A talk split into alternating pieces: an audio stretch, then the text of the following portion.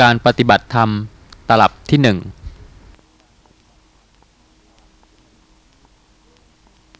ก็เป็นการสนทนาธรรมเรื่องการปฏิบัติธรรม ซึ่งการสนทนาธรรมในเรื่องนี้ก็เพื่อที่จะช่วยให้พวกเราได้มีความรู้ความเข้าใจ เกี่ยวกับเรื่องของการปฏิบัติธรรมอย่างถูกต้อง และในเวลาเดียวกันก็เปิดโอกาสให้ผู้ร่วมสนทนา ที่มีความสนใจในการเจริญสติปัฏฐาน หรือว่าสนใจฟังจากเทปวิทยุหรือโทรทัศน์ หรือโดยจากการอ่านหนังสือ แล้วมีข้อสงสัยได้มาถามท่านวิทยากรทั้งสามนี้นะคะ คือเราจะมาสนทนากันเรื่องของการปฏิบัติธรรมใช่ไหมคะ แต่โดยทั่วไปแล้วเนี่ย เวลาเราพูดถึงการปฏิบัติธรรมเนี่ย ในความ รู้ความเข้าใจของพุทธศาสนิกชนทั่ว ๆ ไปในปัจจุบันนี้นะคะ เราก็คิดว่าถ้าเราไปวัดไปสวดมนต์ ไปทำวัดเช้าทำวัดเย็นหรืออยู่ที่วัด รักษาศีลอาจจะเป็นศีลห้าหรือศีลแปดแล้วก็นั่งสมาธิบ้าง หรือบางท่านอาจจะไปตามสำนักปฏิบัติต่างๆ หรือว่าอาจจะไปทุดง เช่นอยู่กินอยู่กลางแจ้งกลางกรดอะไรอย่างนี้นะคะ เราก็จะบอกว่าเราไปปฏิบัติธรรม อันนี้เป็นความเข้าใจที่ส่วนใหญ่เราจะเข้าใจกันนะคะ ไม่ทราบว่าความเข้าใจเช่นนี้ จะเป็นความเข้าใจที่ถูกต้องหรือยังในความหมายของอทางพระพุทธศาสนาเราค่ะ อยากจะขอเรียนถามท่านวิทยากรเริ่มจากท่านอาจารย์สุจินต์ก่อนเลยค่ะค่ะ เเรื่องการปฏิบัติธรรมก็เป็นที่สนใจนะคะ แล้วก็มีมากค่ะ ไม่ว่าจะเป็นที่ประเทศไทยหรือที่อื่น แต่ข้อสำคัญที่สุดที่ทุกคนควรจะคิดก็คือว่า รู้จักธรรมะหรือยัง ถ้ายังไม่รู้จักธรรมะนะคะ จะปฏิบัติธรรมะได้ไหมเพราะเหตุว่าเรื่องของเหตุผลเนี่ยค่ะเป็นเรื่องที่สำคัญมาก ถ้าเรามีความเห็นถูกตั้งแต่ต้นนะคะ ทุกอย่างก็จะถูกตาม แต่ถ้ามีความเห็นผิดตั้งแต่ต้นเนี่ย เป็นไปไม่ได้เลยค่ะ ที่จะประพฤติปฏิบัติได้ถูกต้อง เพราะฉะนั้นถ้ามีคนที่คิดว่าจะปฏิบัติธรรมะนะคะ ลองถามตัวเองว่ารู้จักธรรมะแล้วหรือยัง ถ้ายังไม่รู้จักธรรมะ ปฏิบัติธรรมะไม่ได้แน่นอน ไม่ว่าใครจะชวนไปที่ไหนให้ทำอะไรนะคะ แต่คนนั้นยังไม่รู้จักธรรมะ ก็ไม่ใช่การปฏิบัติธรรมะ อาจารย์คะถ้าอย่างนั้นเนี่ยโดยทั่วๆไปเนี่ยพวกเราไปวัดก็ฟังธรรม พระท่านก็เทศ เราก็รู้จักธรรมะในลักษณะที่พระท่านเทศ แล้วท่านก็จะสอนเราว่าให้ทำความดีให้ละความชั่ว แล้วก็มานั่งสมาธินะอันอย่างนี้อาจารย์ว่าเรารู้จักธรรมะหรือยังคะค่ะก็เวลาฟังก็รู้ว่า ให้ละความชั่วให้ทำความดีนะคะแล้วจะปฏิบัติธรรมะอะไร การละความชั่วหรือทำความดีนั่นเป็นการปฏิบัติธรรมอ่าแล้วก็ทุกคนก็ทำกันอยู่ในชีวิตประจำวันใช่ไหมคะ ที่ใช่ค่ะสอนกันว่าละชั่วทำความดี แล้วทำไมไปปฏิบัติธรรมะอีกล่ะคะ เพื่ออะไรค่ะก็อันนี้ก็อาจารย์ค่ะค่ะมีมีเอ่อ คำถามคำถามนี้เชิดีญมากเลยค่ะขอบคุณครับคคำถามอันนี้วิเศษครับ เพราะว่าผมเองลึกๆในใจนี่ก็ยังมีความรู้สึกว่า ถ้าเรารู้ดีรู้ชั่วทำไมเรายังต้องไปสถานปฏิบัติธรรมทำไมทำไมเราทำที่บ้านไม่ได้ ตรงนี้นะครับค่ะเพราะฉะนั้นแสดงว่าเอ่อต้องไปหรือไม่ต้องไปคะทำไมถึงต้องเอ่อเอ่อ ส่วนมากนะฮะที่คนจะแนะนำค่ะไปกันไปปฏิบัติธรรม 15 วันเอ่ย7วัน 3 วันค่ะทำไมเราทำที่บ้านไม่ได้ นั่นข้อหนึ่งนะครับ ข้อที่สองทำไมถึงต้องใส่ชุดขาวทั้งหมด มันมันเอ่อในเมื่อศาสนาพุทธท่านพระพุทธเจ้าท่านสอนให้มีอยู่สองปอ ประหยัดและประโยชน์นะครับทำไมเราจะต้องไป invest เอาซื้อของซื้อเสื้อ ขาวทั้งชุดอีก7ชุดเพื่อไม่ต้องซักเลย ตรงนี้ผมผมสงสัยครับค่ะขอบคุณครับ ถ้าอย่างนั้นไม่ใช่ปฏิบัติธรรมะค่ะ ถ้าได้รับคำแนะนำอย่างนั้นนะคะ ให้ทราบได้เลยว่า ไม่ใช่ปฏิบัติธรรมะแน่นอนค่ะ เพราะว่าการปฏิบัติธรรมะที่ทราบทราบๆกันอยู่นะคะ ที่มีสำนักแล้วก็พากันไปเนี่ยทุกคนไม่ได้มุ่งหวังเพียงแค่ละชั่วประพฤติดี เพราะว่านั่นเป็นชีวิตประจำวัน ซึ่งก็ประพฤติกันอยู่แล้ว นะคะ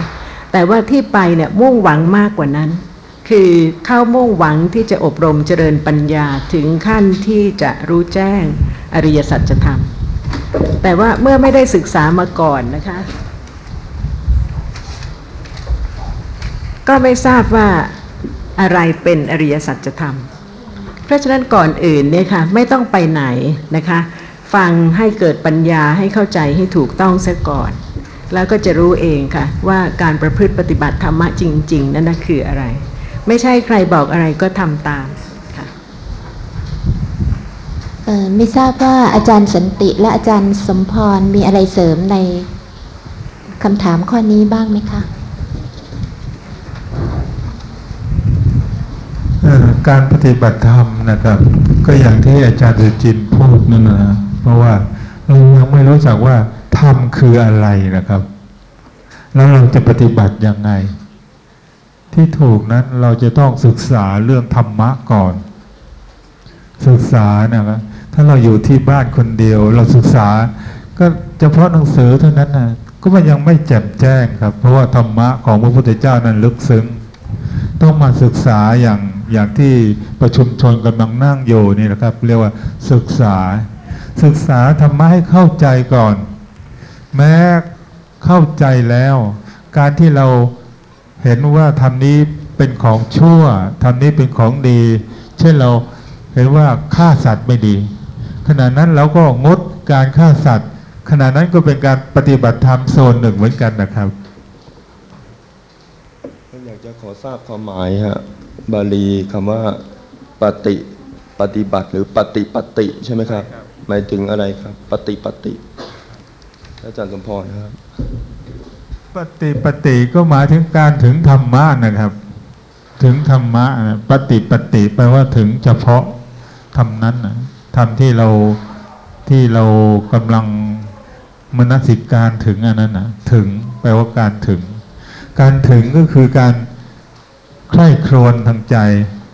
จะเป็นการเว้นหรือการอย่างใดอย่างหนึ่ง แต่เราเรียกว่าเราเรียกทักษะว่าปฏิบัติ ครับคือการถึงธรรมะที่ที่เราที่มีประโยชน์นะครับ สิ่งที่ไม่มีประโยชน์เราก็ไม่ควรจะถึงมันอาจารย์สุจินต์คะถ้าเช่นนั้นเนี่ยที่เขากล่าวว่าไปนั่งสมาธิแล้วเดี๋ยวปัญญาก็เกิดขึ้นเองก็ถูกต้องสิคะอ่าไม่ถูกค่ะ คือว่าเราต้องตั้งต้นด้วยความเข้าใจจริง ๆ นะคะ เมื่อกี้นี่อาจารย์พูดถึงเรื่องปฏิปัติ หมายความถึงเข้าถึงเฉพาะหรือเข้าถึงธรรมะนะคะ เพราะฉะนั้นก่อนอื่นเนี่ยอย่าเพิ่งคิดว่าเรารู้จักธรรมะแล้ว ต้องรู้จริงๆค่ะว่าธรรมะคืออะไร เพราะว่าจะถามตอบสั้นๆว่าถูกผิดเนี่ยโดยที่ยังไม่เข้าใจลึกๆเนี่ยก็เป็นไปไม่ได้นะคะ เพราะฉะนั้นต้องทราบว่าธรรมะคืออะไรถ้าไม่มีพระผู้มีพระภาคอรหันตสัมมาสัมพุทธเจ้าทรงตรัสรู้และทรงแสดง มีใครรู้จักธรรมะบ้าง เพราะเหตุว่าเรากำลังพูดถึงเรื่องปฏิปัตินะคะหรือปฏิปัตติคือการเข้าถึงธรรมะ เพราะฉะนั้นก็ต้องทราบก่อนว่า ธรรมะคืออะไร ถ้ายังไม่ทราบจริง ๆนะคะ เข้าถึงธรรมะได้ยังไง ก็ไม่มีทางที่จะเข้าถึงนะคะ อย่างมากที่สุดก็รักษาศีลซึ่งทุกศาสนาก็มี หรือการทำความดีทั่ว ๆ ไป เป็นคนกระตัญญูซื่อสัตย์พวกนี้ทุกศาสนาก็มี เพราะฉะนั้นการถึงธรรมะที่พระผู้มีพระภาคทรงแสดง ทุกคนที่เป็นพุทธบริษัทต้องศึกษาจึงจะเข้าใจได้นะคะ เพราะฉะนั้นก่อนอื่นเนี่ยค่ะถ้าพูดถึงเรื่องปฏิบัติธรรมะก็ต้องทราบว่าธรรมะคืออะไร เดี๋ยวนี้ขณะนี้มีธรรมะไหม เพราะฉะนั้นก็จะต้องเข้าใจความหมายของธรรมะนะคะ ว่าธรรมะหมายความถึงสิ่งที่มีจริง ๆ แล้วก็ไม่ใช่สัตว์ ไม่ใช่บุคคล ไม่ใช่ตัวตน ไม่ใช่วัตถุสิ่งใด ๆ ทั้งสิ้นเพราะเหตุว่าสภาพธรรมะแต่ละอย่างที่เกิดขึ้นนะคะ มีลักษณะเฉพาะตนของสภาพธรรมะนั้นๆครับอย่างแข็งนะคะ ของธรรมดาธรรมดาทั้งภายในภายนอก ใครจะเปลี่ยนลักษณะของแข็งให้เป็นอย่างอื่นไม่ได้ฮะ นะคะและแข็งเนี่ยค่ะที่เรากระทบสัมผัสเนี่ย เราคิดว่ามีอยู่แล้ว แล้วเราก็เอื้อมมือไปกระทบสัมผัสครับแต่ความจริงไม่ใช่ค่ะ แข็งต้องเกิดขณะนั้นนะคะ จึงกระทบกับกายะประสาทะและมีสภาพที่รู้แข็ง ขณะที่เป็นธรรมดาธรรมดาอย่างนี้นะคะ นี่คือธรรมะ แต่ว่าถ้าไม่เข้าใจธรรมะก็เป็นคนเป็นเรา ที่กำลังกระทบสิ่งหนึ่งสิ่งใด แล้วก็รู้ว่าสิ่งนั้นแข็ง แต่ความจริงทุกอย่างเป็นธรรมะและเป็นอนัตตา และสภาพธรรมะที่เกิดเนี่ยค่ะก็มีลักษณะซึ่งต่างกันสองอย่าง เป็นสภาพรู้อย่างหนึ่งนะคะซึ่งภาษาบาลีซึ่งเราคงต้องใช้ค่ะ เรียกว่านามธรรมครับธรรมะที่เป็นสภาพรู้สิ่งหนึ่งสิ่งใดที่ปรากฏนะคะ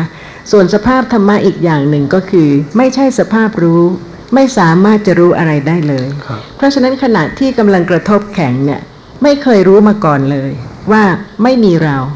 แต่มีของจริงของจริง ๆ ไม่ต้องเรียกชื่ออะไรเลยก็ได้นะคะครับคือแข็งกับสภาพที่กำลังรู้แข็งฮะนี่จึงจะไม่ใช่เราค่ะ แล้วก็เกิดจริง ๆ ดับจริง ๆ แต่ให้เห็นว่าความไม่รู้ของเราเนี่ยมากมายสักแค่ไหน สภาพธรรมะตั้งแต่เกิดจนตายนะคะ ก็เกิดดับ ตามปกติตามเหตุตามปัจจัย บางคนก็ตั้งแต่เกิดจนตายก็ไม่รู้ว่าธรรมะคือธรรมะนะคะ ก็มีความเห็นว่าเป็นเราเป็นของเราไปจนตาย กี่ภพกี่ชาติก็อย่างนั้น จนกว่าจะได้ฟังพระธรรม แล้วก็เริ่มพิจารณาความจริงว่าความจริงเป็นอย่างนี้ เพราะฉะนั้นการเข้าถึงธรรมะเนี่ยไม่ใช่เข้าถึงอย่างอื่นนะคะ แต่อบรมเจริญปัญญาที่จะเข้าถึงลักษณะที่แท้จริงของธรรมะ จนประจักษ์แจ้งว่าเป็นธรรมะไม่มีเรา คือการศึกษาทั้งหมดเนี่ยค่ะต้องมีการพิสูจน์นะคะ ไม่ใช่เพียงฟังแล้วก็เชื่อ เท่านั้นไม่พอ เพราะเหตุว่าความเชื่ออย่างนั้นยังคลอนแคลน เปลี่ยนแปลงได้นะคะ จนกว่าจะประจักษ์ด้วยตัวเอง เพราะฉะนั้นในพระพุทธศาสนาไม่ใช่มีเพียงคำสอนเท่านั้นนะคะ แต่มีการอบรมเจริญปัญญาจนกว่าผู้ฟังเนี่ยค่ะสามารถที่จะรู้แจ้งธรรมะเป็นพระอริยะบุคคล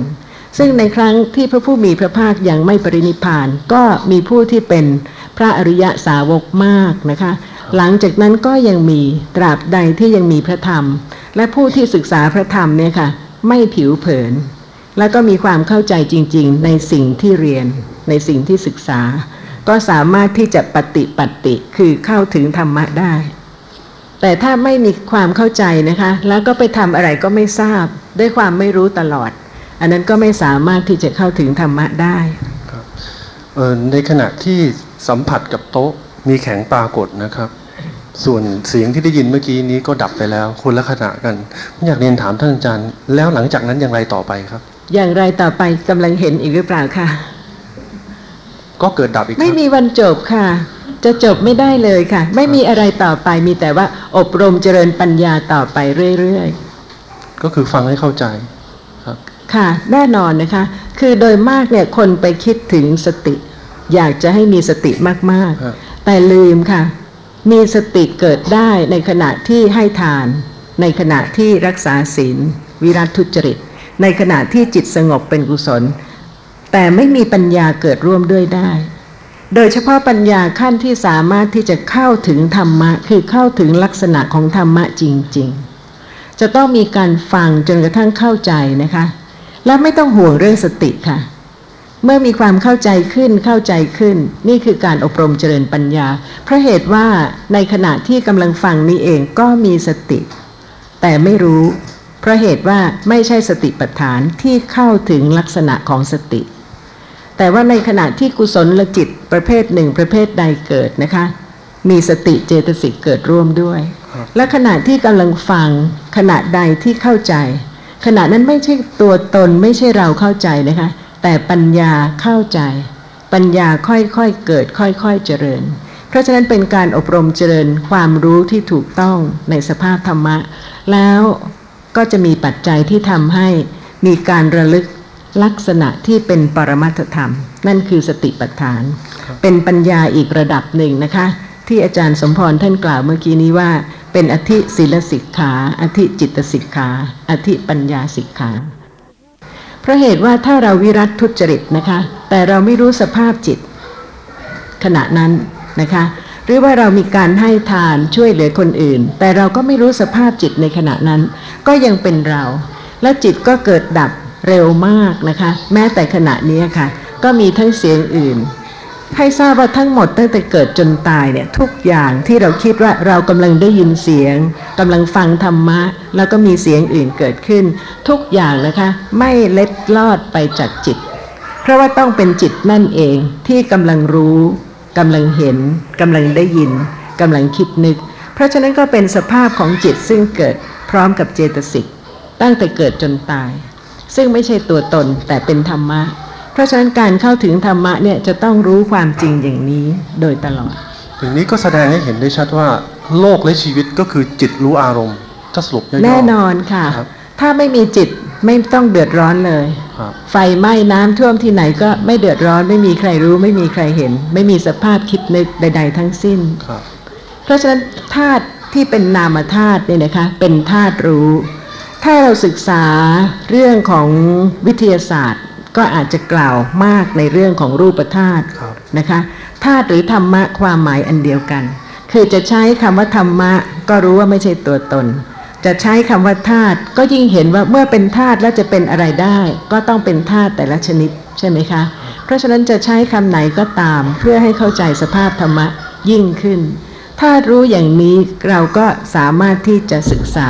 แล้วก็ค่อยๆเข้าใจขึ้นได้เราก็ได้ทราบถึงความหมายของธรรมะที่ท่านอาจารย์ได้สรุปแล้วนะครับ ว่าเป็น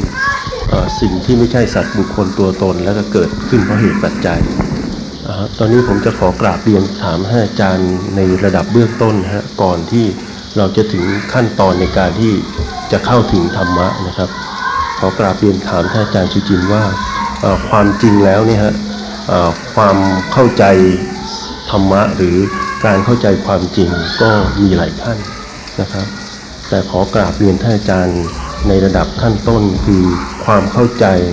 ขั้นต้นที่มั่นคงนะฮะที่จะเป็นเหตุเป็นปัจจัยให้เกิดสติเกิดให้สติเกิดขึ้นระลึกรู้ลักษณะของสภาพธรรมะตรงตามความเป็นจริงนะฮะ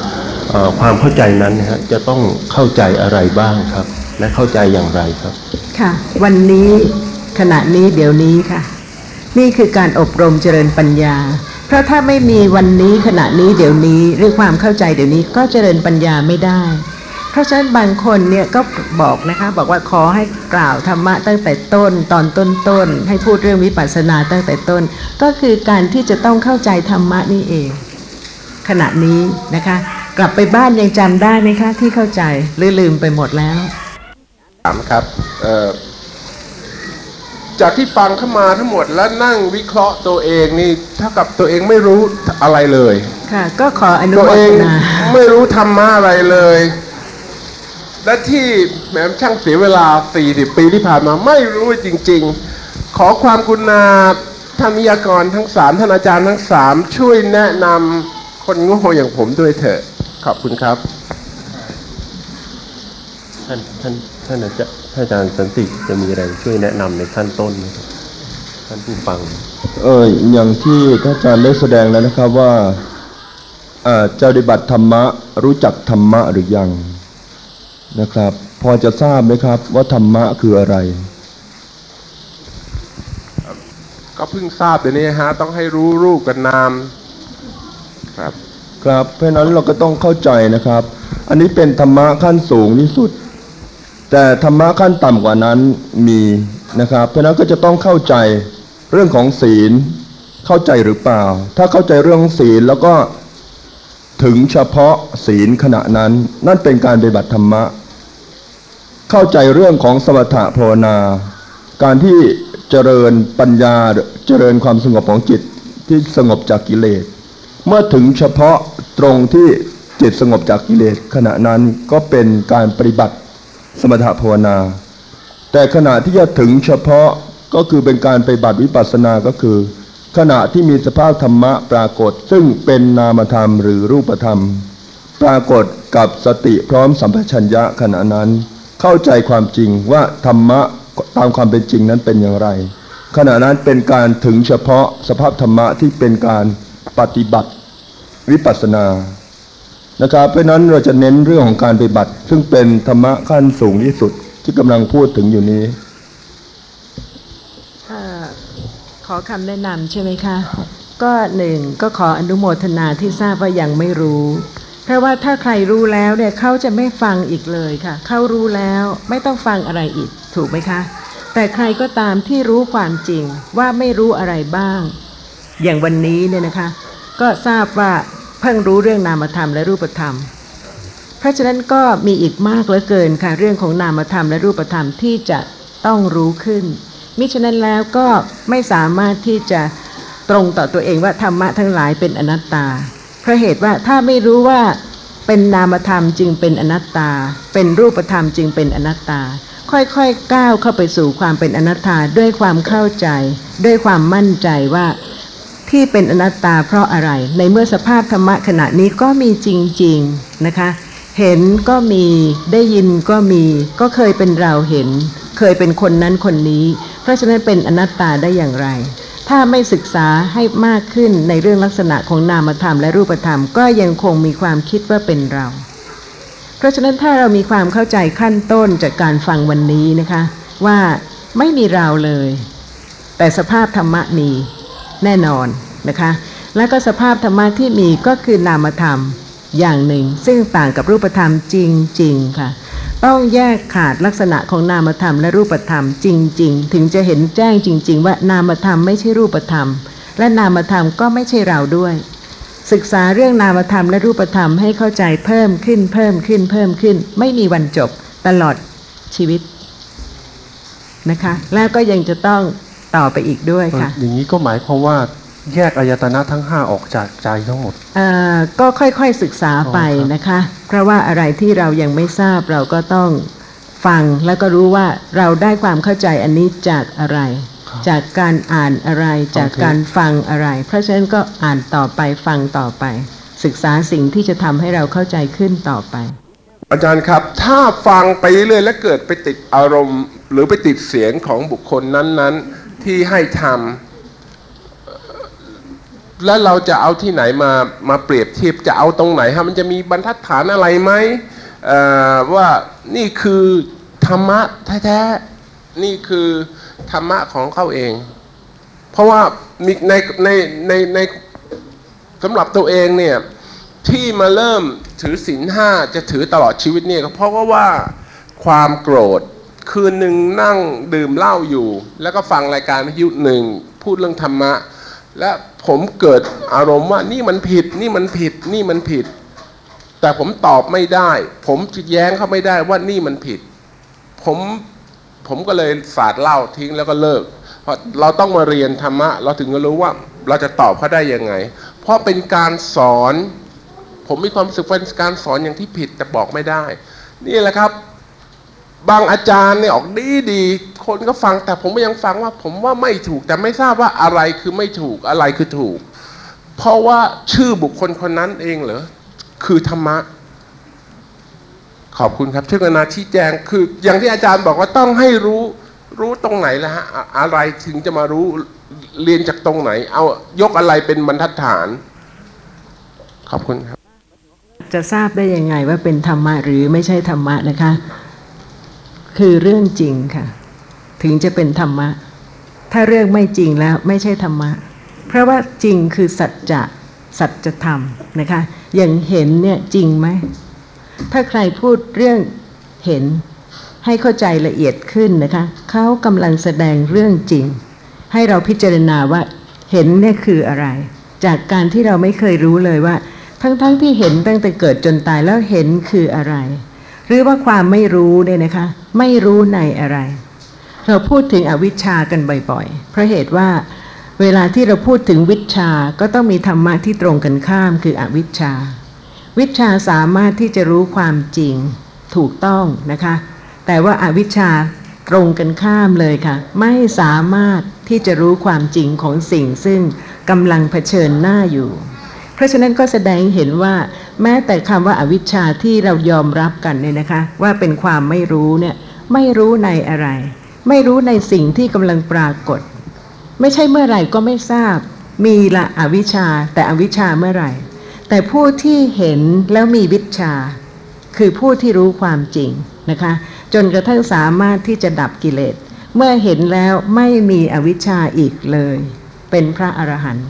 เพราะฉะนั้นก็แสดงว่าปัญญาจะต้องรู้ในสิ่งซึ่งมีจริง ๆ และสิ่งที่มีจริงๆเนี่ยค่ะพิสูจน์ได้ ตาเห็นหูได้ยิน จมูกได้กลิ่น ลิ้นลิ้มรสกายกระทบสัมผัส ใจคิดนึก เป็นอย่างนี้หรือเปล่า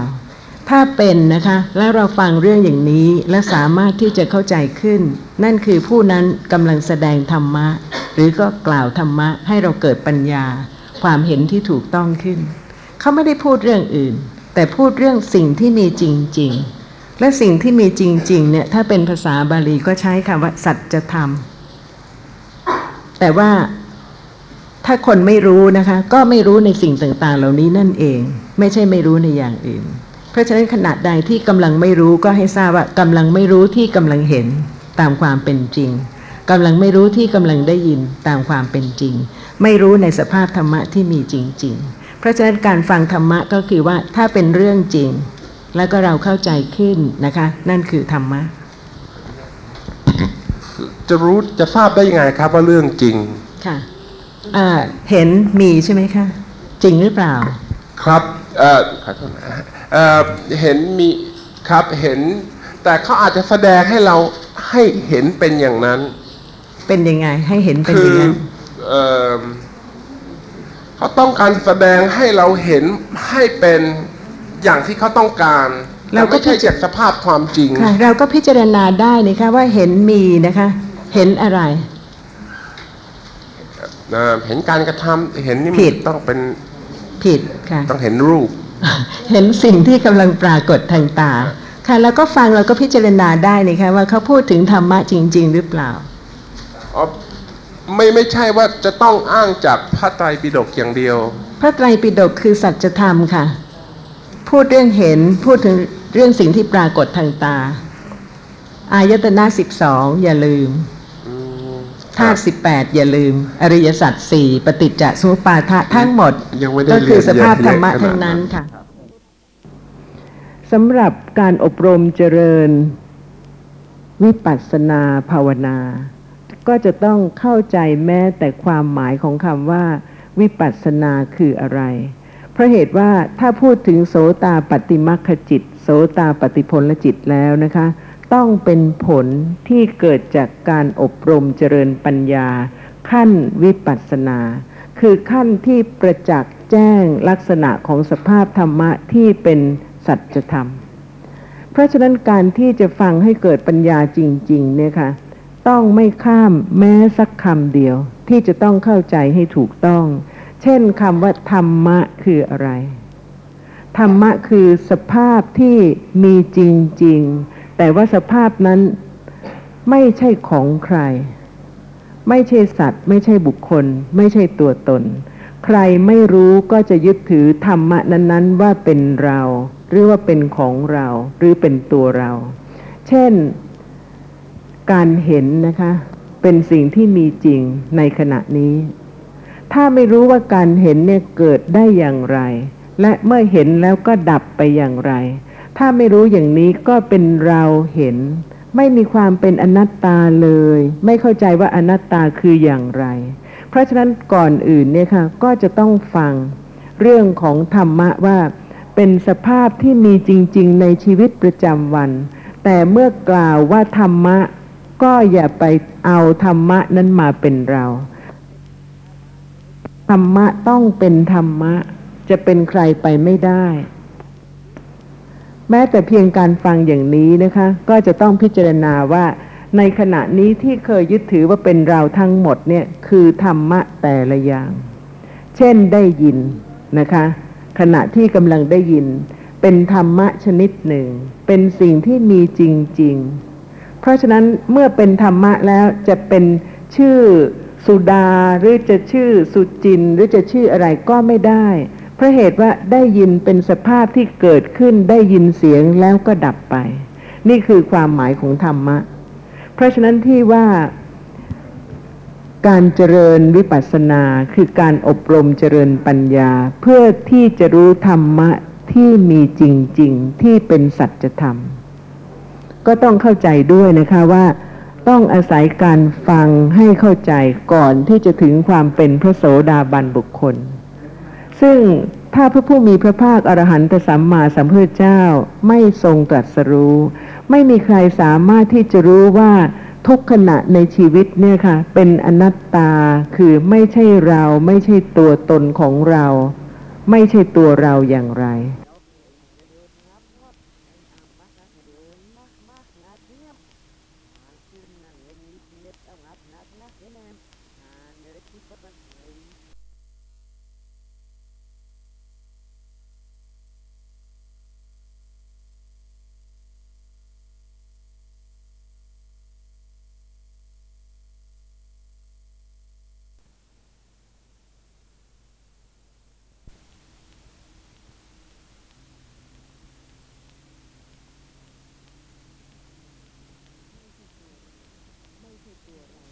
ไม่ใช่ตัวเราอย่างไร แต่เมื่อทรงแสดงแล้วเรายังจะต้องฟังแล้วก็เทียบเคียง แล้วก็พิจารณา แม้ในขั้นการฟังว่าเป็นจริงอย่างนั้นหรือเปล่า ไม่มีการข้ามขั้นเลยนะคะธรรมะเนี่ยต้องฟังโดยละเอียดก่อนที่ปัญญาที่เป็นวิปัสสนาญาณนะที่จะถึงการเป็นโสตาปฏิมัคคจิต หรือโสตาปฏิผลจิต จะต้องมีปัญญาขั้นฟังเรื่องของสิ่งที่กำลังมีจริง ๆ ให้เข้าใจก่อนเป็นขั้นต้น แล้วภายหลังนะคะ สติปัฏฐานจึงจะระลึกตรงลักษณะของสภาพนั้น เป็นผู้ที่มีปกติระลึกรู้ลักษณะของสภาพธรรมะที่มีจริง ๆ ที่กำลังเกิดขึ้นปรากฏ เพื่อที่จะได้ประจักษ์ความไม่เที่ยงคือการดับไปของสภาพธรรมะนั้น เป็นวิปัสสนาญาณะอย่างชัดเจน ที่ไม่เคยเข้าใจมาก่อน ไม่เคยประจักษ์แจ้งมาก่อน ตามลำดับขั้นก่อนที่จะถึงโสตาปฏิมาคจิต และโสตาปฏิผลจิต เพราะฉะนั้นผู้ที่อบรมเจริญปัญญานั้นเอง เป็นผู้ที่รู้ตัว โดยที่คนอื่นไม่ต้องบอก เช่นขณะนี้นะคะ ฟังเรื่องของเห็น ฟังเรื่องของได้ยินว่าเป็นธรรมะ แต่ละท่านเนี่ยค่ะ มีความเข้าใจในขั้นนี้มากน้อยแค่ไหน คนอื่นไม่สามารถจะรู้ได้เลย แต่คนที่กำลังฟังแล้วก็กำลังพิจารณาว่าเป็นธรรมะจริง ๆ เอาเราออก เอาชื่อออก เอาสัตว์ออก เอานกออก เอาแมวออก เอาสุนัขออกล้วนแต่มีสภาพธรรมะที่เห็นเหมือนกัน ได้ยินเหมือนกันทั้งสิ้น เพราะฉะนั้นการเห็นก็เป็นของจริงอย่างหนึ่ง การได้ยินก็เป็นของจริงอย่างหนึ่ง ไม่ต้องตั้งชื่ออะไรเลย เป็นธรรมะซึ่งสาธารณะทั่วไปกับทุกคน นี่จึงจะเอาการยึดถือความเป็นตัวตนออกจากชีวิตประจำวันทุกๆขณะได้นะคะ เพราะฉะนั้นในขณะที่ฟังเข้าใจเนี่ยค่ะก็เป็นสติขั้นหนึ่ง แล้วก็ผู้นั้นเองก็รู้ด้วยตัวเองว่า ยังสงสัย หรือว่าเข้าใจ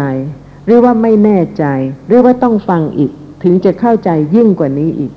เพราะฉะนั้นปัญญาแต่ละคนเนี่ยนะคะ บุคคลนั้นเป็นผู้รู้ แม้แต่สติของใครจะเกิด ระลึกที่ลักษณะของสภาพธรรมะ คนอื่นก็ไม่รู้ค่ะ ขณะนี้ใครจะคิดอะไร คนอื่นรู้ไม่ได้เลย ใครจะบอกได้ไหมคะ ว่าท่านที่นั่งข้างๆเนี่ยคิดอะไร ไม่มีทางเลยที่จะรู้ได้ ใจใครก็ใจคนนั้น คิดเรื่องอะไรก็เป็นเรื่องของคนนั้นดิฉันคิดถึงกรุงเทพคิดถึงพี่น้องคิดถึงญาติ คนที่นี่ไม่สามารถที่จะคิดอย่างดิฉันได้เลย เพราะเหตุว่าเหตุที่จะให้คิดต่างกัน ซึ่งแต่ละท่านที่นั่งที่นี่นะคะเดชันจะไปคิดถึงญาติของท่าน พี่น้องของท่านเดชันก็คิดไม่ได้ ไม่เคยเห็นไม่เคยรู้จัก ไม่เคยพบ แต่เมื่อไหร่ที่เห็นแล้วก็คิดได้ รู้จักแล้วต่อไปนี้ก็คิดได้นะคะ ว่าเคยเห็นท่านที่นี่กำลังนั่งฟัง แล้วก็ถามเรื่องนั้นเรื่องนี้ เพราะฉะนั้นเรื่องของใจของแต่ละคนเนี่ยค่ะ แม้แต่ความคิดก็ต่างกันตามการเห็นการได้ยินได้เห็นแล้วชอบ ก็คิดเรื่องชอบ เห็นแล้วไม่ชอบ ก็คิดเรื่องไม่ชอบ เพราะฉะนั้นก็จะเห็นได้นะคะว่า แม้ปัญญาและสติก็เป็นเฉพาะตน ที่ใช้คำว่าปัจจัตตัง หมายความว่าบุคคลอื่นรู้ไม่ได้ นอกจากผู้นั้นเอง เมื่อปัญญาของผู้นั้นเกิด เช่นในขณะนี้นะคะ ปัญญาของใครที่เป็นโสตาปฏิมัคคจิตเกิด คนอื่นจะรู้ไม่ได้เลย นอกจากคนนั้นเอง ไม่ใช่ว่าคนนั้นไม่รู้แล้วต้องให้คนอื่นมาบอก นั่นจะไม่เป็นเหตุเป็นผลเลยค่ะอันนี้เป็นการที่เกิดขึ้นที่ใดก็เบียดเบียนตัวเองทุกครั้งไปอยากเล่าว่าทำสมาธิมานานทำไมปัญญาที่ไม่เกิด ขออนุโมทนาค่ะที่ทราบความจริงนะคะเพราะเหตุว่าเมื่อทำสมาธิผลก็คือสมาธิค่ะ ไม่ใช่การอบรมเจริญปัญญา เพราะฉะนั้นปัญญาจึงไม่เกิด เหตุเป็นอย่างไรผลก็ต้องเป็นอย่างนั้นค่ะค่ะ ถ้าทำสมาธิผลก็คือมีสมาธิ ถ้าอบรมเจริญความเข้าใจ ความเข้าใจก็ค่อยๆเจริญขึ้น เหตุเป็นอย่างไรผลต้องเป็นอย่างนั้นค่ะ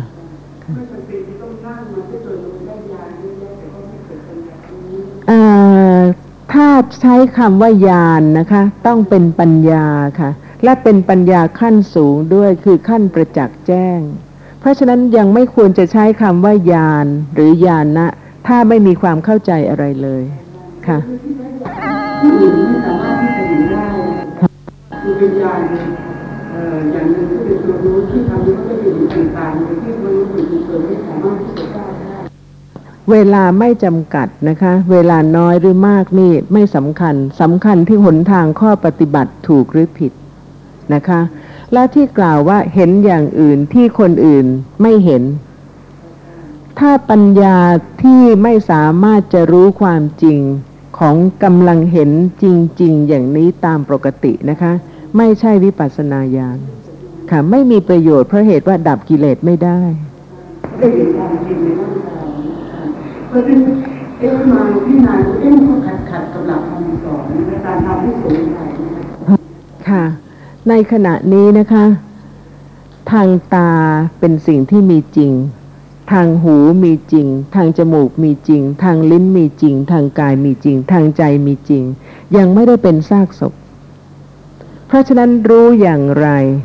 จะถูกต้องกว่ากัน เพียงคิดถึงซากศพและเข้าใจว่าจิตเนี่ยควรจะสลด แต่เมื่อไม่ใช่ปัญญาที่รู้ของจริง ๆ ที่เป็นสัจธรรมนะคะ ก็ไม่สลดค่ะ ค่ะ ไม่ใช่ทำได้ค่ะ แต่ว่าต้องเป็นอ่อไม่ใช่อย่างนั้นเลยนะคะ คือว่า ต้องฟังเรื่องของสภาพธรรมะคือนามธรรมและรูปธรรมในขณะนี้จนกว่าจะเข้าใจ ต้องตั้งต้นใหม่ค่ะค่ะ ถ้าปัญญาขั้นการฟังไม่มีนะคะ จะไปทำสักเท่าไหร่ก็ไม่รู้ไม่เข้าใจ อันนี้สำคัญมากทีเดียวค่ะ คือตอนระยะหลังมาผมก็มามองเอ๊ะถ้าจะบอกเขาบอกว่าเอ๊ะถ้าจะงมงายก็แล้วนะครับ ระพุทธองค์ก็ทรงสอนให้พยายามใช้ปัญญาเราไม่ใช่ไปนั่งหลับตาไอ้ที่หลับตาเราไปเห็นอะไรนะมันก็บอกว่าเห็นญาณโอ้เป็นสวรรค์แต่จริงๆแล้วไอ้ที่สภาพปัจจุบันของเราเนี่ย ที่เรามองเนี่ยน่าจะเอาตัวนี้เนี่ยมาพิจารณาถึงไอ้ความเป็นจริงคือ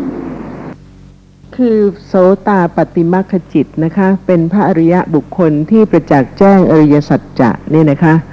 ต้องดับความเห็นผิดที่ยึดถือสภาพธรรมะในขณะนี้ว่าเป็นตัวตน เป็นเราหรือเป็นสัตว์เป็นบุคคล ไม่ใช่เห็นอย่างอื่นค่ะ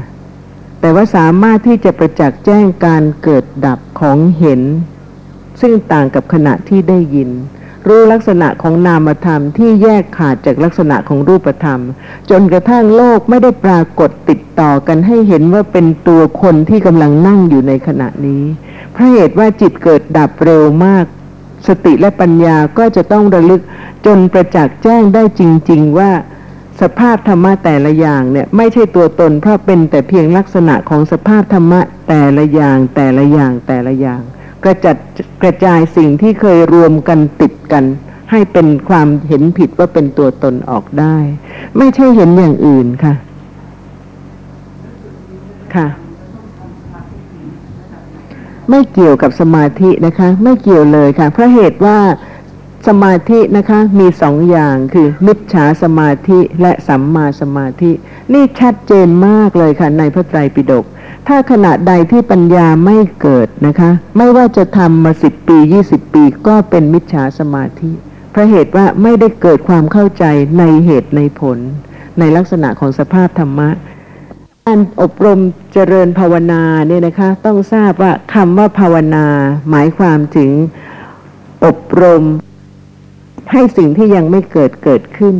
หรือว่าให้สิ่งที่เกิดขึ้นเจริญยิ่งขึ้น เพราะฉะนั้นก็เป็นเรื่องความเข้าใจเป็นเรื่องสติปัญญาเป็นเรื่องของกุศลจริง ๆ เช่น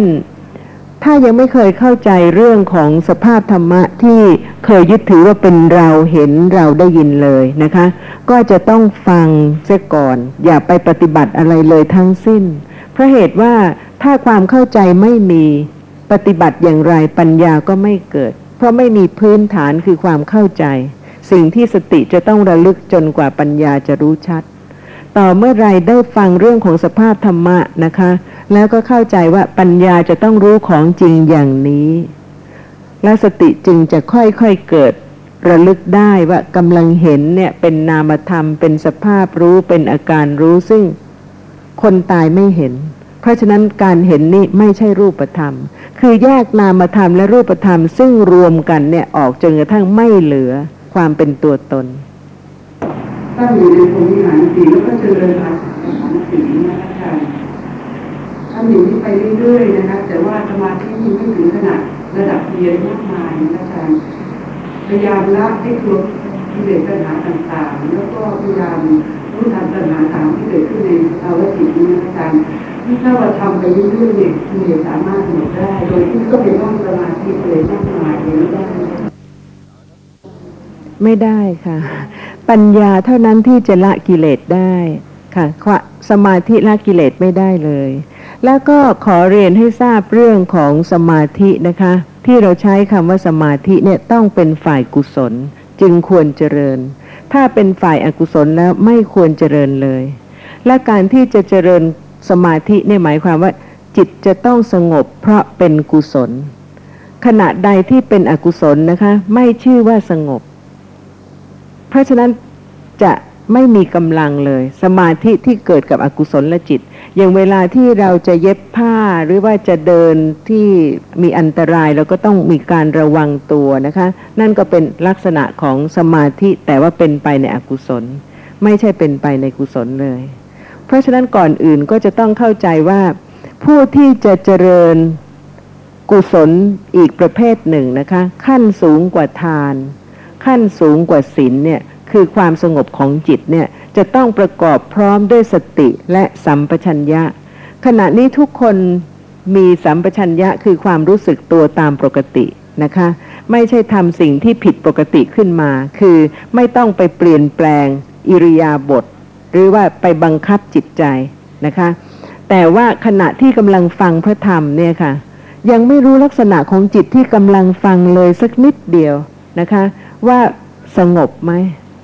เป็นกุศลหรือเปล่า ซึ่งความจริงแล้วขณะที่กำลังฟังพระธรรมเนี่ยนะคะ ไม่ใช่ขณะที่เรากำลังเพลิดเพลินดูทีวี สนุกสนานคิดเรื่องนั้นเรื่องนี้หรือว่าเล่นดนตรีฟังดนตรี เพราะว่าเสียงที่ฟังเนี่ยเป็นเรื่องที่จะทำให้เราค่อยๆฟังไป ค่อยๆพิจารณาเรื่องตัวของเรา ให้รู้ว่าแม้แต่จิตใจซึ่งเกิดอยู่กับเราตั้งแต่เกิดจนตาย บางครั้งเป็นอกุศลเราก็ไม่รู้ บางครั้งเป็นกุศลเราก็แยกไม่ออก เช่นการที่จะทำบุญสักครั้งหนึ่งเนี่ยนะคะ เจตนาที่จะให้เนี่ยค่ะเป็นกุศล แต่ระหว่างที่ไปตระเตรียมซื้อของเข้าครัวอกุศลเกิดตั้งเยอะแยะไป ถ้าอาหารอร่อยก็ดีใจ ใช่ไหมคะ ถ้าอาหารไม่อร่อยก็วุ่นวายเดือดร้อนโกลาหลก็เป็นอกุศล เพราะฉะนั้นชีวิตของเราซึ่งบางครั้งเป็นกุศล บางครั้งเป็นอกุศล เมื่อสติสัมปชัญญะไม่เกิด ปัญญาไม่เกิดแยกไม่ออก เพราะฉะนั้นผู้ที่แม้กุศลจิตเกิด วันหนึ่งวันหนึ่งเนี่ยนะคะ แต่ว่าเล็กน้อยมาก จึงไม่ปรากฏลักษณะความสงบที่เป็นขั้นสมาธิ แต่ว่าเมื่อเวลาที่จิตใจของเรานะคะเข้าใจพระธรรมแล้วก็เห็นพระคุณ มีการน้อมระลึกถึงพระกรุณาคุณ พระปัญญาคุณ พระบริสุทธิ์ที่คุณ ขณะนั้นลักษณะความสงบเนี่ยค่ะจะค่อยๆเพิ่มขึ้นเพียงนิดหน่อย แต่ว่าต้องเป็นผู้ที่ประกอบด้วยสติสัมปชัญญะจึงจะรู้ได้ว่าจิตขณะนี้ค่ะ ไม่ใช่อกุศลกำลังเป็นกุศลนะคะ และถ้าจะทำให้กุศลนั้นมั่นคงขึ้น ก็จะต้องมีความเข้าใจประกอบด้วยปัญญาว่า จิตที่กำลังเป็นกุศลเนี่ยจะเพิ่มขึ้นได้อย่างไร นั่นคือการอบรมเจริญสมถภาวนาหรือสมาธิที่ยังไม่ถึงฌานจิตเลยนะคะ ไม่ต้องกล่าวถึงระดับขั้นต่างๆ ของสมาธิอีกหลายขั้นกว่าจะเป็นฌานจิต ซึ่งยากแสนยากนะคะ ถ้าขั้นนี้ไม่มีนะคะ เราจะทำฌานก็ไม่ได้ จะทำสมาธิอะไรก็ไม่ได้ทั้งหมด เพราะว่ายังแยกจิตที่เป็นกุศลและอกุศลไม่ออก แต่คนที่สามารถมีสติสัมปชัญญะแยกออก เขาจะรู้ว่าจิตกุศลกำลังเกิดบ่อยๆ ใช่ไหมคะ ต่างกับขณะที่เป็นอกุศล บ่อยแค่นี้ความสงบเพิ่มหรือยัง ความสงบยังไม่เพิ่ม ลักษณะของความสงบยังไม่ปรากฏนะคะ ต่อเมื่อใดที่เขารู้ว่า ขณะนี้เองที่เป็นกุศลเนี่ยมีปัจจัยที่จะให้ความสงบปรากฏ ความสงบขั้นนั้นก็ยังไม่ถึงฌานจิตค่ะ อีกแสนไกลกว่าจะถึง เพราะเหตุว่าในขณะนี้นะคะที่สงบเนี่ยก็ยังเห็นบ้างได้ยินบ้าง ถ้าเป็นฌานจิตแล้วจะไม่มีการเห็นการได้ยินทางตาหูจมูกลิ้นกาย และใจก็จะไม่คิดนึกเรื่องอื่นเลย นอกจากอารมณ์ที่จิตตั้งมั่นแล้วสงบ เพราะฉะนั้นก็ยากนะคะที่ฌานจิตจะเกิด เราอย่าคิดว่าเป็นเรื่องง่ายค่ะ เพราะฉะนั้นก็ไม่ควรที่ต้องสนใจอะไรนัก กับการที่จะไปให้จิตเนี่ยตั้งมั่นจนกระทั่งความสงบเกิด โดยไม่ใช่ปัญญาขั้นวิปัสสนา ซึ่งรู้ลักษณะของสภาพธรรมะที่เป็นนามธรรมและรูปธรรม เพื่อที่จะทิ้งความเห็นผิดว่าเป็นเราที่เห็นเราที่ได้ยินเราที่คิดนึก เนี่ยค่ะเป็นการอบรมเจริญปัญญาที่แยกกันจริง ๆนะคะ ระหว่างการทำมิจฉาสมาธิ ซึ่งไม่ประกอบด้วยปัญญา แล้วก็หลงเข้าใจว่าเป็นฌานหรือว่าเป็นญาณโดยที่ปัญญาไม่เกิดเลย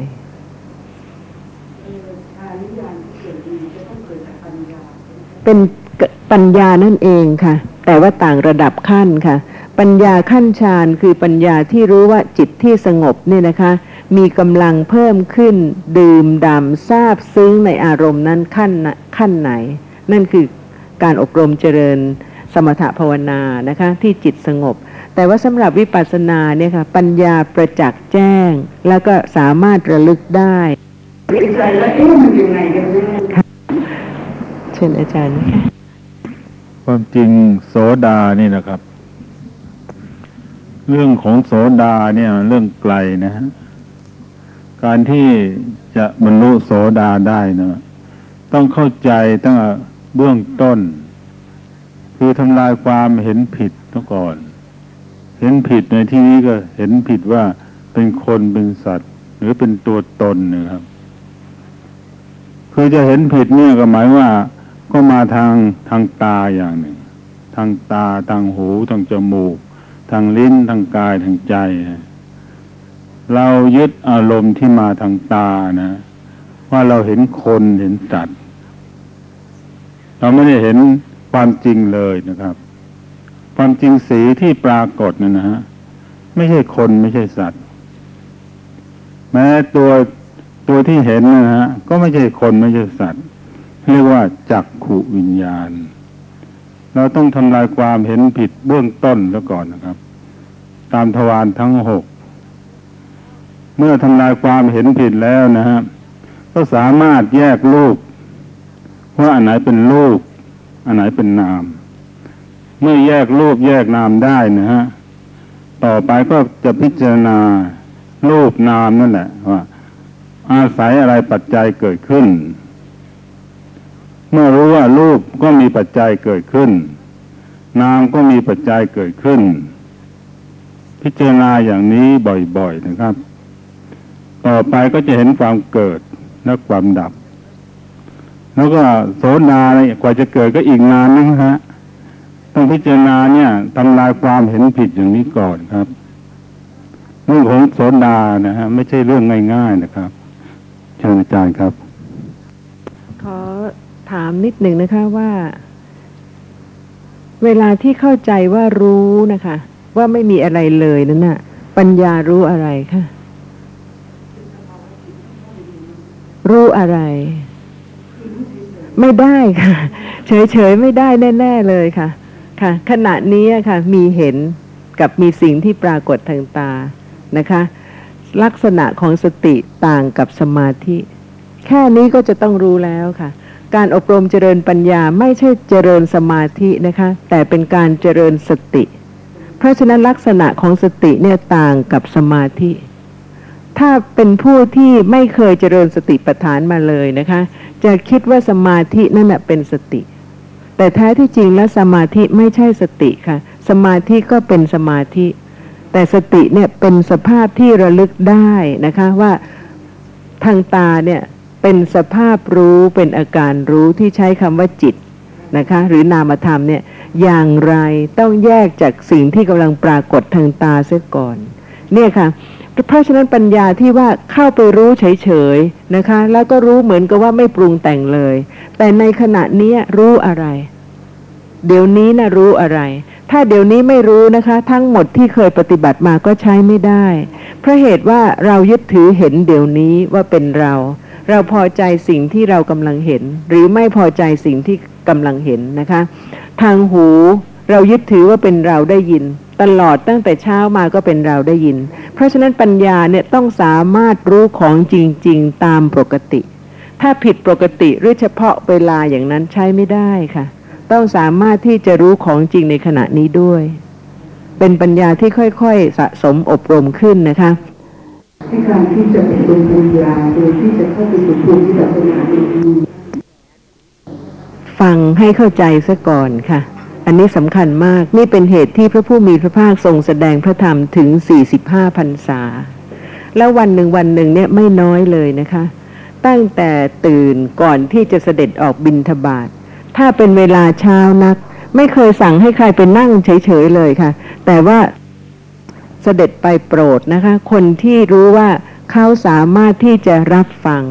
แล้วก็แม้ว่าจะยังไม่สามารถรู้แจ้งอริยสัจธรรมในชาตินั้น แต่ว่าถ้าฟังต่อไปเขาก็สะสมเป็นอุปนิสัยปัจจัยไป ก็ทรงพระมหากรุณาเสด็จไปแสดงธรรม หรือสนทนาธรรมด้วย อันนี้ก่อนบินทบาทหลังจากที่ฉันเอ่อเสวยพัตกิจเสร็จแล้วนะคะ ทรงพักผ่อนเพียงเล็กน้อยเท่านั้นเองค่ะ แล้วก็ แสดงธรรมกับพระภิกษุนะคะ และตอนเย็นก็ทรงแสดงธรรมกับอุบาสกอุบาสิกา พอตอนค่ำพระภิกษุก็ไปถามปัญหา พอตอนดึกเทวดาก็ไปถามปัญหา แล้วก็ทรงบรรทมเพียงเล็กน้อยเท่านั้นเองตลอด 45พรรษา เพื่อที่จะให้ผู้ฟังเกิดปัญญา เพราะฉะนั้นเราขณะนี้นะคะก็กำลังฟังพระธรรมจากการที่ไม่เคยได้ฟังมาก่อนเนี่ยค่ะก็เริ่ม ฟังไปเรื่อยๆ จนกว่าจะเข้าใจขึ้นนะคะ เป็นการปฏิบัติธรรมะในชีวิตประจำวันด้วยค่ะเพราะว่าธรรมะสำหรับปฏิบัติในชีวิตประจำวันนี่เอง ไม่ใช่ว่าต้องไปสู่มุมหนึ่งมุมใดนะคะ แต่เป็นการรู้ของจริง ๆ ที่มีจริง ๆ โดยการฟังซะก่อนให้เข้าใจ อย่าเพิ่งไปปฏิบัติอะไรเลยทั้งสิ้น ในในเรื่องของการปฏิบัติเนี่ยครับท่านอาจารย์ ฟังเทปทุกวันก็จะมีเริ่มต้นด้วยคำสอนของพระของคำสอนของศาสนา คือพระศาสนานี่คือคำศาสนานี่คือคำสอน จริงๆแล้วเนี่ยการเข้าใจคำสอนของพระศาสนาหรือศึกษาพระพระคำสอนของศึกษาคำสอนของพระศาสนาให้เข้าใจเนี่ยอันนี้นี่หมายความถึงศาสนาทั่ว ๆ ไปใช่ไหมครับที่เราเป็น ไตเติ้ลเวลาตอนเช้าๆหรือตอนกลางคืนที่ได้ฟังรายการเนี่ยจะมีพูดถึงเรื่องนี้ก่อน ศาสนาตรงนี้หมายความว่าอะไรครับเพื่อนผมศาสนานี่ภาษาบาลีนะคะ คงต้องขอท่านอาจารย์สมพร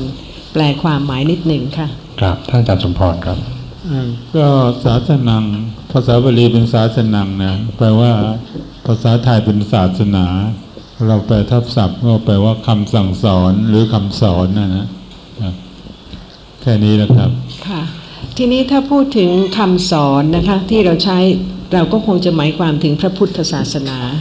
เพราะว่าเรามาศึกษาคำสอนนี้นะคะ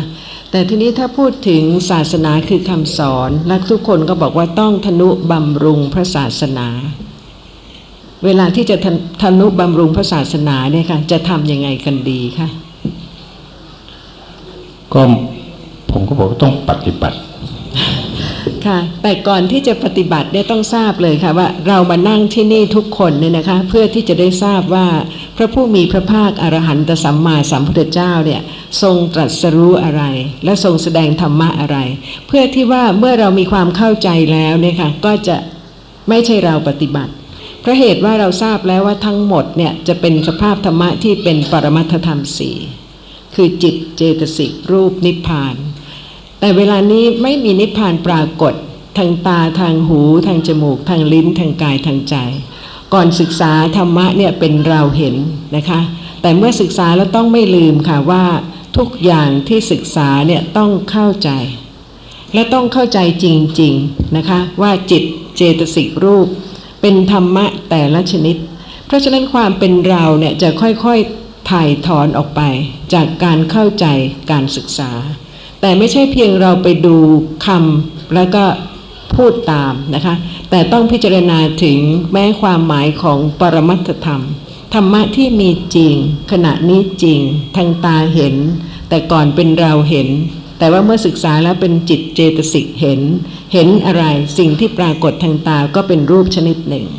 เพราะฉะนั้นตลอดชีวิตที่เคยเป็นเราเนี่ยค่ะก็จะค่อยๆเข้าใจขึ้น ว่าเป็นจิตเป็นเจตสิกรูป แต่เพียงเข้าใจจากการศึกษาอย่างนี้ไม่พอนะคะเพราะเหตุว่าเวลาเห็นเนี่ยเราไม่เคยรู้ว่าเนี่ยเป็นสภาพธรรมะ ซึ่งลักษณะของรูปธรรมนั้นเป็นอย่างหนึ่ง ลักษณะของนามธรรมนั้นก็ต่างจากลักษณะของรูปธรรม ถ้ามีความเข้าใจในขณะนี้ได้จริง ๆนะคะ และไม่ใช่แต่เฉพาะขณะเดียวเพราะเหตุว่าขณะนี้ค่ะเห็นแสนสั้นดับหมด ได้ยินปรากฏ เพราะฉะนั้นการศึกษานี่ก็คือว่าต้องเข้าใจโดยตลอดจริงๆนะคะ ทั้งในเรื่องของการฟัง และแม้แต่ที่ว่าเข้าใจแล้วเนี่ยค่ะไม่เข้าใจแต่เฉพาะในตัวหนังสือ ต้องเข้าใจในขณะกำลังเห็นกำลังได้ยิน เรียกว่าต้องมีความรู้ความเข้าใจในสภาพปรมัตธรรมที่ได้ศึกษา ตลอดชีวิตว่าเป็นธรรมะแต่ละอย่างจริง ๆ นี่คือจุดประสงค์ ของการศึกษานะคะแม้ว่าจะศึกษาเรื่องจิตเรื่องเจตสิกโดยนัยยะของอภิธรรมมัทสังคหะ แต่ต้องทราบว่าเพื่อประจักษ์แจ้งชัดในลักษณะของสภาพธรรมะที่กำลังปรากฏในขณะนี้ ให้ตรงกับที่ได้ศึกษาจริง ๆ นี่คือการอบรมเจริญความรู้ความเห็นถูก ความเข้าใจถูกต้องถ้าจะใช้คำว่าภาวนานะคะ ก็คือการอบรมความเห็นถูกความเข้าใจถูก เดี๋ยวบางคนจะบอกว่านี่ก็ยังไม่ใช่ปฏิบัติอีกเลยไงคะขณะนี้นะคะประโยชน์ก็คือว่าถ้าเราฟังและเข้าใจ ซึ่งทุกคนก็คงจะเข้าใจนะคะ ว่าสภาพธรรมะเป็นอนัตตา บังคับบัญชาไม่ได้ แค่ที่เราเข้าใจอย่างนี้นะคะ สะสมสืบต่อ เพื่อที่จะให้ชัดเจนจริง ๆ ว่าเป็นอนัตตาจริง ๆ นี่คือการอบรม คือไม่ใช่ว่ามีตัวเราอยากจะให้สติเกิด หรือว่าอยากจะให้รู้แจ้งนิพพาน หรืออยากจะให้กิเลสหมด นั่นเป็นเรื่องไม่รู้แล้วอยาก เพราะเหตุว่าถ้ามีความอยากเมื่อไหร่ ก็หมายความว่าไม่รู้ลักษณะของสภาพธรรมะตามความเป็นจริง แต่แม้เพียงขณะที่ฟังนะคะว่าเป็นอนัตตา บังคับไม่ได้ สภาพธรรมะเป็นอย่างไร ก็เป็นอย่างนั้น แล้วก็สภาพธรรมะก็มีสองอย่าง โดยต่างกันเป็นนามธรรมกับรูปธรรม ซึ่งเราจะไม่แยกโดยลักษณะของจิตและเจตสิกโดยชื่อนะคะ แต่จะกล่าวรวมถึงสภาพรู้อย่างหนึ่ง และธาตุรู้อย่างธาตุอ่อสภาพที่ไม่รู้อีกอย่างหนึ่ง เพียงเข้าใจอย่างนี้ค่ะ นี่เป็นความเข้าใจที่ถูกต้องนะคะ สะสมความรู้ความเข้าใจนี้ให้มั่นคงขึ้น เรื่อยๆ แม้ในขณะที่เรียนเรื่องจิต เรียนเรื่องเจตสิกเรียนเรื่องรูปก็คือสะสมความเป็นอนัตตาของสภาพธรรมะ จนกระทั่งมีความมั่นคงจริง ๆ และไม่ได้หวังอะไร และไม่ได้ต้องการอะไร แต่ความเข้าใจเนี่ยเข้าใจขึ้นอีกเข้าใจขึ้นอีก ก็จะเป็นปัจจัยให้มีการระลึกอีกขั้นหนึ่งนะคะ ซึ่งเป็นสติปัฏฐานเพราะเหตุว่าขณะที่ฟังเนี่ยค่ะก็เป็นกุศลจิตและเจตสิกนะคะ เป็นนามธรรมและรูปธรรม เป็นสติและปัญญาเล็กๆ นะคะ ยังไม่เจริญเติบโตเพราะเหตุว่าเพียงขั้นฟังเท่านั้น แต่สภาพธรรมะก็กำลังปรากฏ แต่ปัญญาก็ไม่ได้ประจักษ์แจ้งลักษณะของสภาพธรรมะที่ปรากฏ แต่เริ่มเข้าใจ เพราะฉะนั้นเมื่อความเข้าใจอย่างนี้มี ก็สะสมความเข้าใจอันนี้ไป จนกว่าจะรู้ว่าขณะที่เห็นเนี่ยนะคะถ้าจะให้เข้าใจจริง ๆ ในสภาพที่เป็นนามธรรมก็คือมีการระลึกได้ ในสภาพที่เป็นธาตุรู้หรือว่าเป็นนามธาตุในขณะที่กำลังเห็น นั่นก็คือเริ่มเป็นสติปัฏฐาน ซึ่งจะต้องเจริญต่อไปอีก ก็เป็นเรื่องการอบรมปัญญาซึ่งละความต้องการ ละการที่จะคิดว่าเมื่อไหร่สติจะเกิด หรือละความต้องการว่าเมื่อไหร่อกุศลจะหมด ละความต้องการว่าเมื่อไหร่จะรู้แจ้งอริยสัจธรรม เพราะว่าธรรมะที่แท้จริงนะคะ ต้องเป็นเรื่องรู้แล้วละ อาจารย์ถ้าอย่างนี้เราก็ควรจะตั้งจิตเอาไว้ก่อนในสิ่งที่ไม่ต้องตั้งจิตค่ะเพราะว่าตั้งไม่ได้ ฟังให้เข้าใจค่ะ ขณะที่เข้าใจนี่คืออบรมความเข้าใจให้เข้าใจ ถ้าเข้าใจแล้วขณะนั้นก็พอแล้วก็สบายก็เข้าใจแล้วจะอะไรอีกล่ะคะก็เข้าใจอีก เข้าใจอีก เข้าใจอีกค่ะ ไม่ต้องไปคิดเรื่องตั้งจิต นั่นเป็นเราเป็นตัวตนตั้งไม่ได้ จิตเป็นสภาพธรรมะซึ่งอาศัยเหตุปัจจัยเกิด ทำหน้าที่สั้นนิดเดียวแล้วดับ ขณะนี้จิตกำลังเกิดดัแต่บถ้าบางครั้งเราเข้าใจว่าเราเข้าใจแล้วยังไม่ต้องไปพูดถึงอดีตหรืออนาคตนะคะ เอากำลังฟังเดี๋ยวนี้แล้วเข้าใจนี่คือประโยชน์ที่ถูกต้องค่ะ